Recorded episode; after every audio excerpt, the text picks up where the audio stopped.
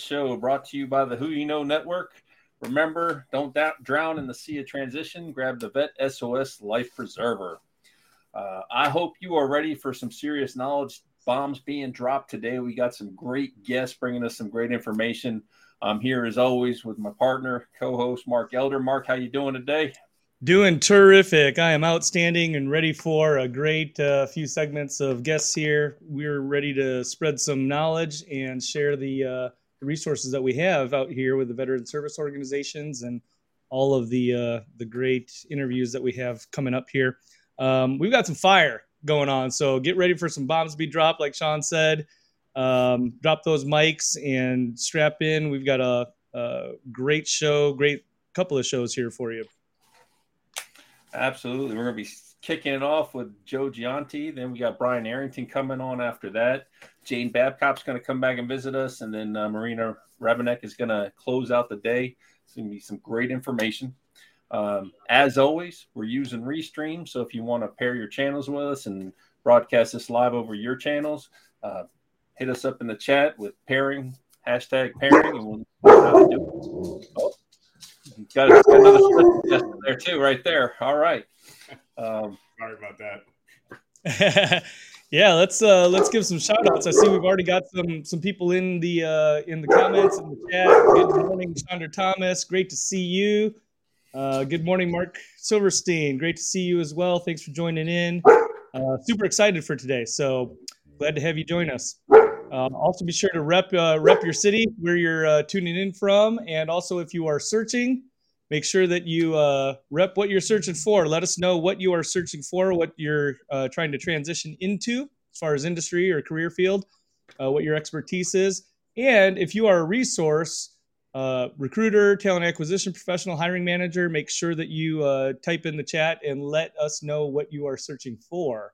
Uh, this network is huge, and we'd love to connect you and be a sourcing um, partner with you. Outstanding. So let's jump right into it here. We got Joe Gionti with us. Joe has always had a profound love and respect for all those who have chosen to put on the nation's uniform. He spent some time at the Virginia Military Institute, meeting some incredible individuals whose friendship today but he himself is not a veteran. He goes out of his way to support veterans through his veteran support organization, Canine Heroes for Heroes. His personal goal is to do as much as possible to repay those who have chosen to defend our country. Canine Heroes for Heroes provides service dogs to veterans and first responders, change dogs and handlers by providing necessary equipment, initial veterinary costs, and associated follow up training. We are 100% funded through charitable donations. Joe, how are you doing today? It sounds like you got a full house already. Yeah, doing very well. You can hear Loki jumping into the podcast. Uh, he was just saying hi. Appreciate you guys having me on. I'm, I'm absolutely honored to be in this lineup of amazing individuals. And first and foremost, thank you guys for your service. You know, Sean. Yes, absolutely. Yeah, as you, as you mentioned, Sean, I'm not a veteran. It's a little late in my stage of my life to uh, to do that. So this is my way to pay back you guys that have done so much. And, and as you read in kind of my little kickoff bio, the profound love and respect I have for all our veterans and all our first responders is why I'm doing this. Well, thank you for for your service uh, with what you do as well, because it's greatly needed. Um, there are and we're going to get into that. But there are so many um, people that aren't plugged in, that aren't getting resources, that aren't getting support. Uh, they're trying to do it on their own, and so I love what you said, which is pay it forward, right? Yeah. In essence, you're paying it forward, and that's what we're all about as well, paying it forward. One of these days, I'm going to remember which one of my LinkedIn contacts said this, but he said, "For those of us that didn't serve, serve those that did." and and I'm trying to live by that. It's a great motto, and if that individual is listening, please shoot me a PM so I can start giving you credit for that saying. But uh, my my partner Kennel also coined the phrase "healing is healing." So the two different healings, the one healing in the heart, and the other the dog healing. So it's it's another kind of sticks with me and and really holds true because I know what Loki, my dog, does for me and depending on who you ask, I don't have any problems. If you ask my wife, she'll probably say no. He has quite a few.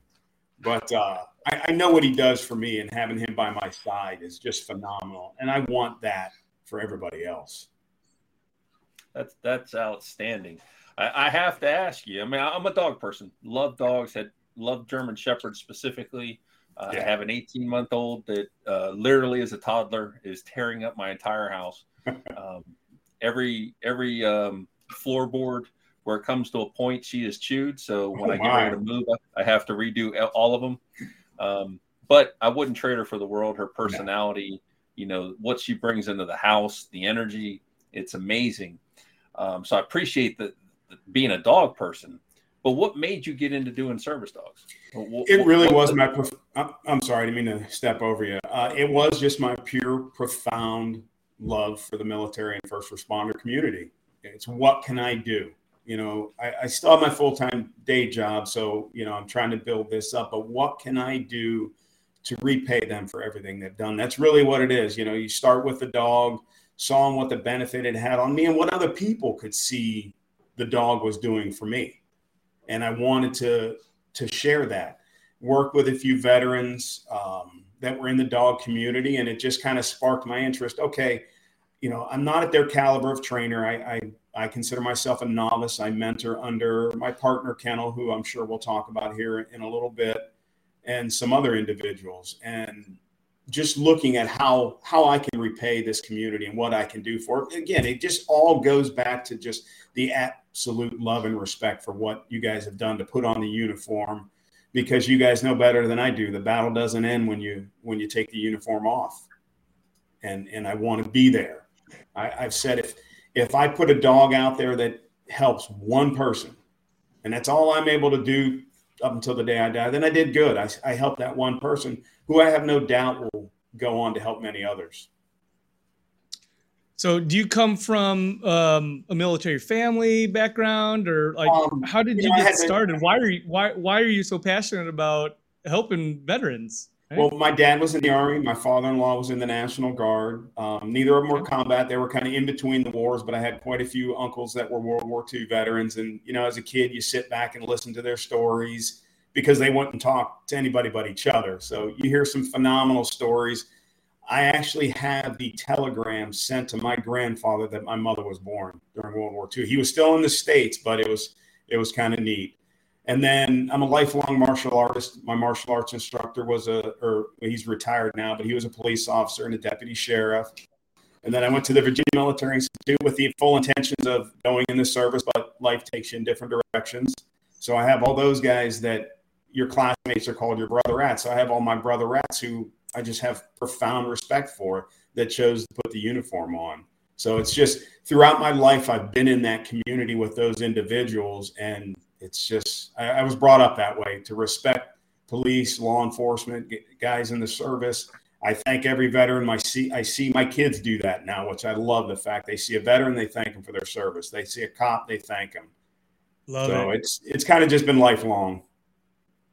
Yeah, I Sean and I were talking about that the other day, where, um, and I think maybe even in one of our interviews I had talked about this, where I wasn't even I wasn't even born here, right? I was born in Korea, Okay. I was adopted at five months old, and you know, kind of the same thing. I love love this country. I love that I'm able to serve. I did serve, and you know, I'm very patriotic. So, um, you know, maybe even maybe even more so, I guess, uh, from that regard than a lot yeah. of Americans. Right? Yeah, I believe that. You see that a lot with individuals like yourself who weren't born here. Matter of fact, if you go back to World War One, my great great grandfather was in the American army, but still an Italian citizen. You know, and they come out, they get their they get their citizenship, and it's yeah, I think you're right. A lot of times, those people may have more of a respect and love for the country than those of us who are born here. Probably most of us couldn't pass the citizenship test. I might be included in that. Yes, yes, definitely. My wife's naturalized too, and, and we talk about that all the time. She was naturalized at 12, and you know, I don't know that I could pass it, but yeah. um, can you can you tell us a little bit about the process? Like how how does the process work for the training, and also how does the process work if, if someone wanted to get a dog? So what we're going through right now, just a little background on Canine Heroes for Heroes. We started up. I filed all the paperwork at the beginning of in January of 2021 finally got the IRS notifi- or official designation as a 501c3 in September, and then the fundraising began. So I'm working with other nonprofits that are doing the same thing. They've given me advice on how to move forward with this. And that's one of the things I found out in this community. There are so many people willing to help. And just to back up a little bit as well, American Canine Dynamics, they're a local full training facility here. All our dogs will go through their program. They'll do a majority of the training. I'll help as well, but they're a full service kennel from the pet obedience all the way up to police dogs, which they do have a few on the street.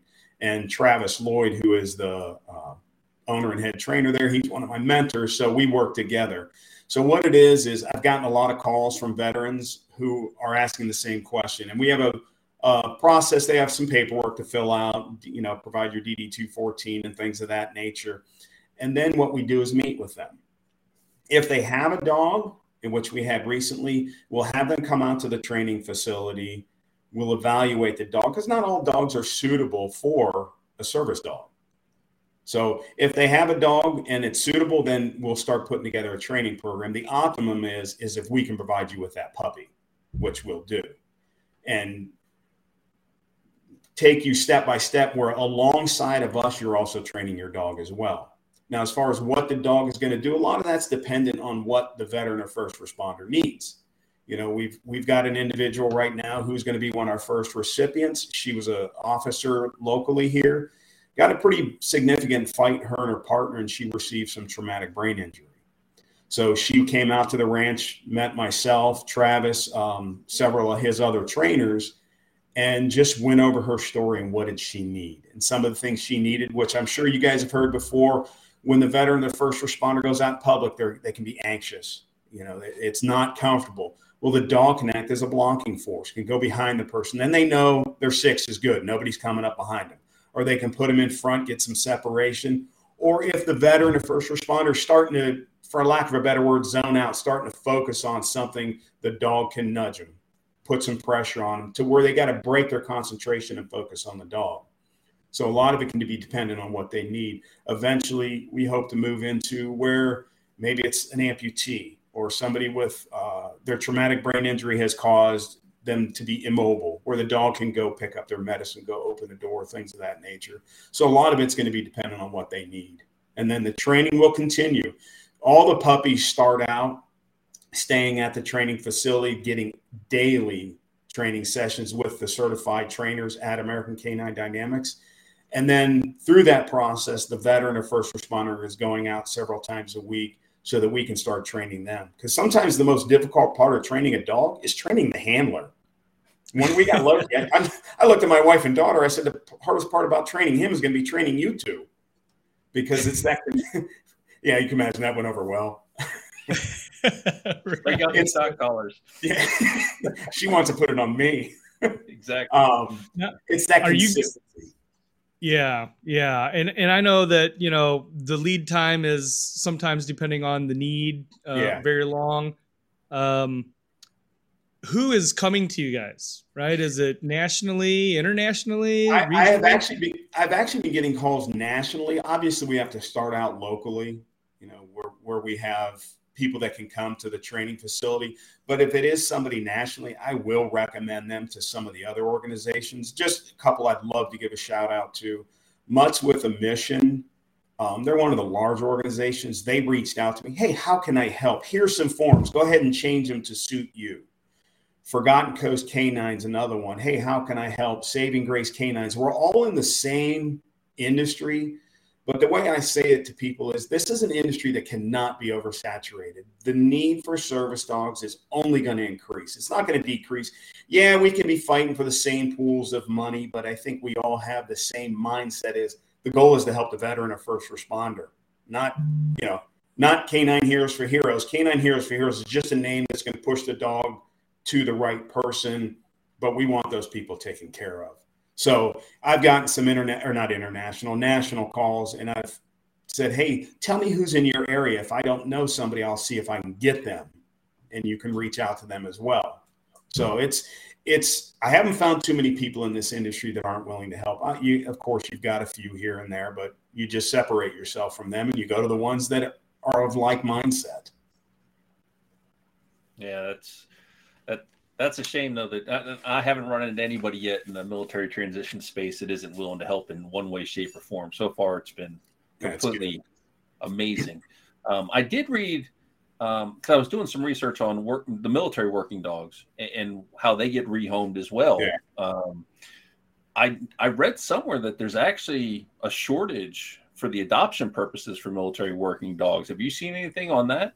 Well, one of the people I follow, and I just watched his PBS special today. Uh, you guys may or may not know Project Canine Heroes, Jason Johnson. He is one of the, probably one of the largest uh, nonprofits. They take military working dogs, police mm-hmm. dogs. They try to rehome them. If they can't rehome them, they built a huge facility in Tennessee where they'll take them in, and the ones they do rehome, they'll help pay for veterinary costs. And and that that's another of the community. Jason's huge. I mean, they're they're big enough. They they rang the bell at the opening day at Nasdaq. That's how big they are. Wow. On LinkedIn, he posted a comment. Hey, how can I help you? Of course, I had my little fanboy moment. Yay! You know. but that's what you know about how the community is willing to help each other. And we spoke just the other day, just because he's so busy, it was hard to uh, connect. And hey, how can I help? What what suggestions I can give you? So you've got for those you've got Project Canine Hero. I know you've got. I think it's um, the Warrior Dog Foundation. Mike Ritland, who is a retired Navy SEAL, and then there's a couple out there. So there's or, those organizations are starting to come up as well. But you got to think about those dogs also. Those aren't the average dog. You've got to have somebody that knows what they're doing to be able to handle a dog like that. I, am sure you guys saw the movie that came out, Dog. I can't remember the actor's name. I know a lot. I know a lot in the um, training community, dog community. We're all worried everybody's going to go out and buy, buy a Malinois, but that movie actually did a pretty good job of showing that this is not the average pet. And I, I describe those dogs to people that it's a dog on crack. I mean, it's you know, it, the only times it stops moving is when it's sleeping. I don't even know if it stops then. but to get uh, you know to your point is just they've got to be very selective on how they rehome those dogs because they've seen a lot and i've heard stories from those communities where they've actually had to put some of them down because they were just they were too far gone which is sad mm-hmm.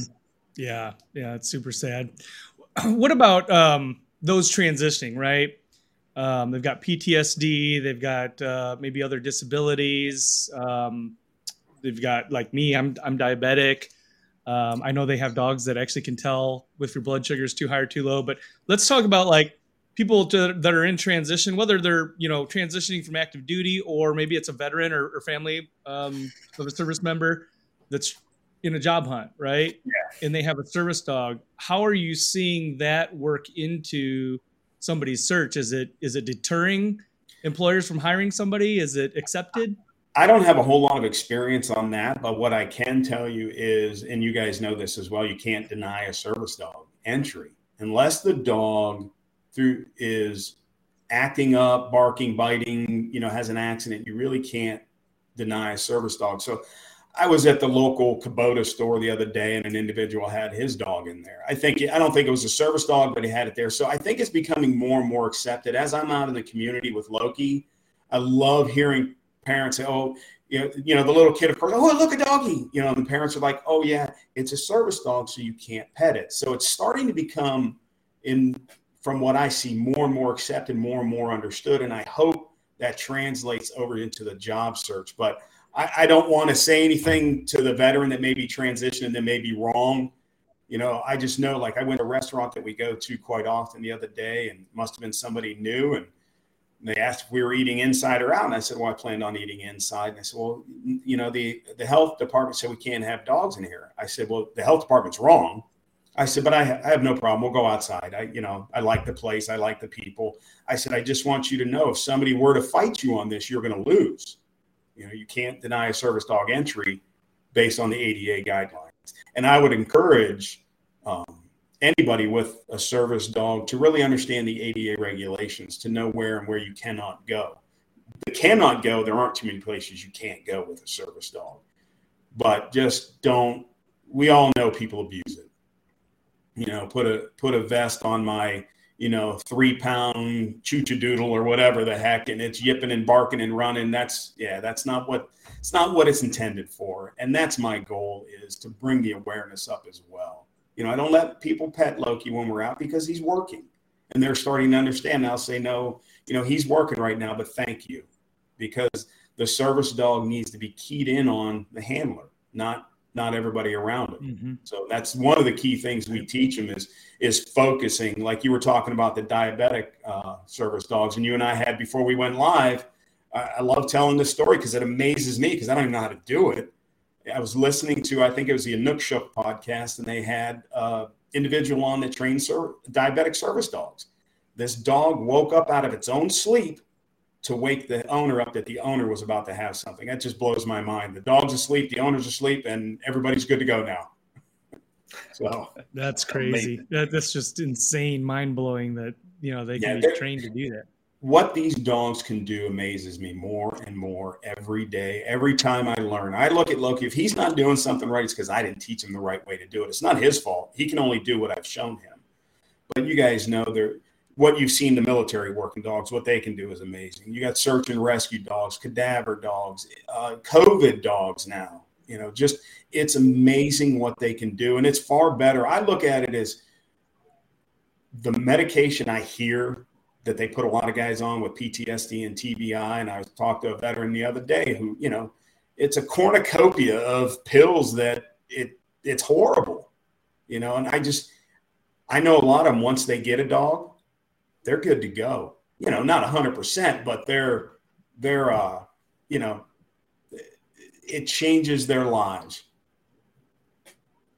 That that, that is absolutely amazing. Um, it, like I can hardly get my dog to sit. Nonetheless, teach it to do anything else at this point. Um, but she we'll does. Talk, my brother talk more about that. My brother taught her how to do high five, and she's been the hit of the veterinary clinic ever since she was about a, a month old because she could jump up and give high five. So that's her nice. big thing, and you know, so we, we hang on to that one. But so I have a lot of friends, you know, transitioning service members that own dogs. Yes. If you had to re- like, if someone required a service dog, would you recommend, or would there be recommendations like if they have a bunch of dogs already, or are there things that they should be certain types of dogs that maybe they should be trying to have, or yeah. or would have you that that'll be more compatible? uh, bringing if you brought a service dog into the house? There are some that are more compatible. You know, you don't always want a dog that's super high drive. Malinois aren't always the best service dogs unless you know how to handle one. So what you're trying to do is also pair the dog with the individual. Is the individual, even though they need a service dog, uh, they still may be very active. So you don't want to get them a lazy dog. You want to get them an active dog. But if I, there was a in the civilian side of things, there was somebody that came to me. Their their spouse needed a service dog, and I know the individual and I know his spouse, and I'm like, you don't want a shepherd, you don't want a Malinois. You need something calm and that doesn't require a lot of attention or not attention, but a lot of energy.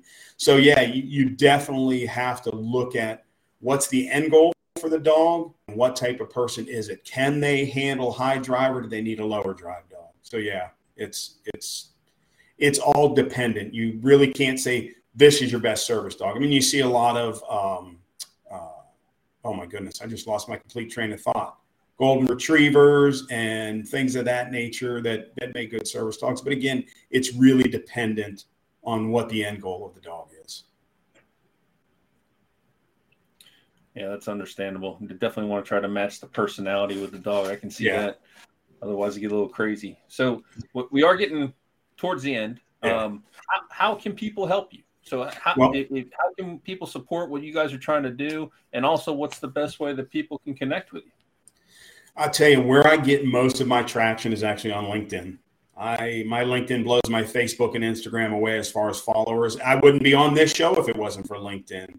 Uh, there's a couple other things that that I was able to be part of because of LinkedIn. But I'm on LinkedIn, Instagram, Facebook. If you look in my profile, there's an email address, there's a cell phone number. Um, of course, always donations are accept or uh, we, we need donations. You know, I, have got people wanting to offer dogs, but I need the money to train them as well. So if you can't afford to donate, share our story You guys know you get that algorithm going, it pushes you up. More and more people are going to see it. If you know philanthropic individuals, corporations, companies that may be interested, we're going to be the charity of a car show coming up here in our local area. But pass nice. on my information. Yeah, pass on my information. As you guys have already figured out in this 30 minutes, I'm not a very shy individual. So I have I have no problem talking with anybody about our mission. And when they see what we're trying to do and they see our training facility at, at American Canine Dynamics, they're going to want to jump on board. It's it's an amazing training facility with amazing amazing trainers as well. So yeah, if you can donate, great. Uh, look us up on Instagram, Facebook, um, and uh, LinkedIn. The website's getting developed right now. I know I need that for some of the organizations I actually want to be part of but give me a phone call. I'll take that call. I might not be able to answer it right away, but I will get back with you. What about people looking for for work? I mean, are are you guys looking to bring in people, additional trainers, things like that? Eventually, I'm not there yet. As the organization grows, most definitely we will. But right now, it's you know, it's we're very small. American Canine Dynamics has um, three full time trainers and an, and an administrator right now they're going to grow leaps and bounds as well when when people see what they can do from pet obedience to these service dogs. And again they have police dogs out on the street already. So as we grow absolutely we will. That would be an absolute dream is if i start hiring veterans as and first responders as trainers. But just remember you guys out there you can train your own service dog that's allowed by the ada you really can. Just oh really? wow. Yeah. If you look at the ADA regulations, it does not have to be a professional organization. I would well, recommend if, it. yeah. Oh, absolutely. Well, and if you're passionate, right, about about that that industry, I guess yeah. we want to call it an industry. Yeah. Um, you know, there's always there's always volunteer opportunities. So if you're right. in Ohio and you want to, you know, get in touch yeah. with Joe and, and do some volunteering, fantastic. But for you that are in transition, you know you may not have that volunteering on your on your resume right? Maybe you haven't done a lot of um, you know charitable work volunteering etc and i actually just talked to somebody and they had said that that's one of the first things that they look for. They go to the the page bottom of page two on people's resumes and look at what they're doing right as yeah. far as giving back. And those people go to the top of the pile. So that's a yeah. great way to get involved too but you know, veterans, first responders out there that are watching this, even if you just want an ear to chew, I'm here for you.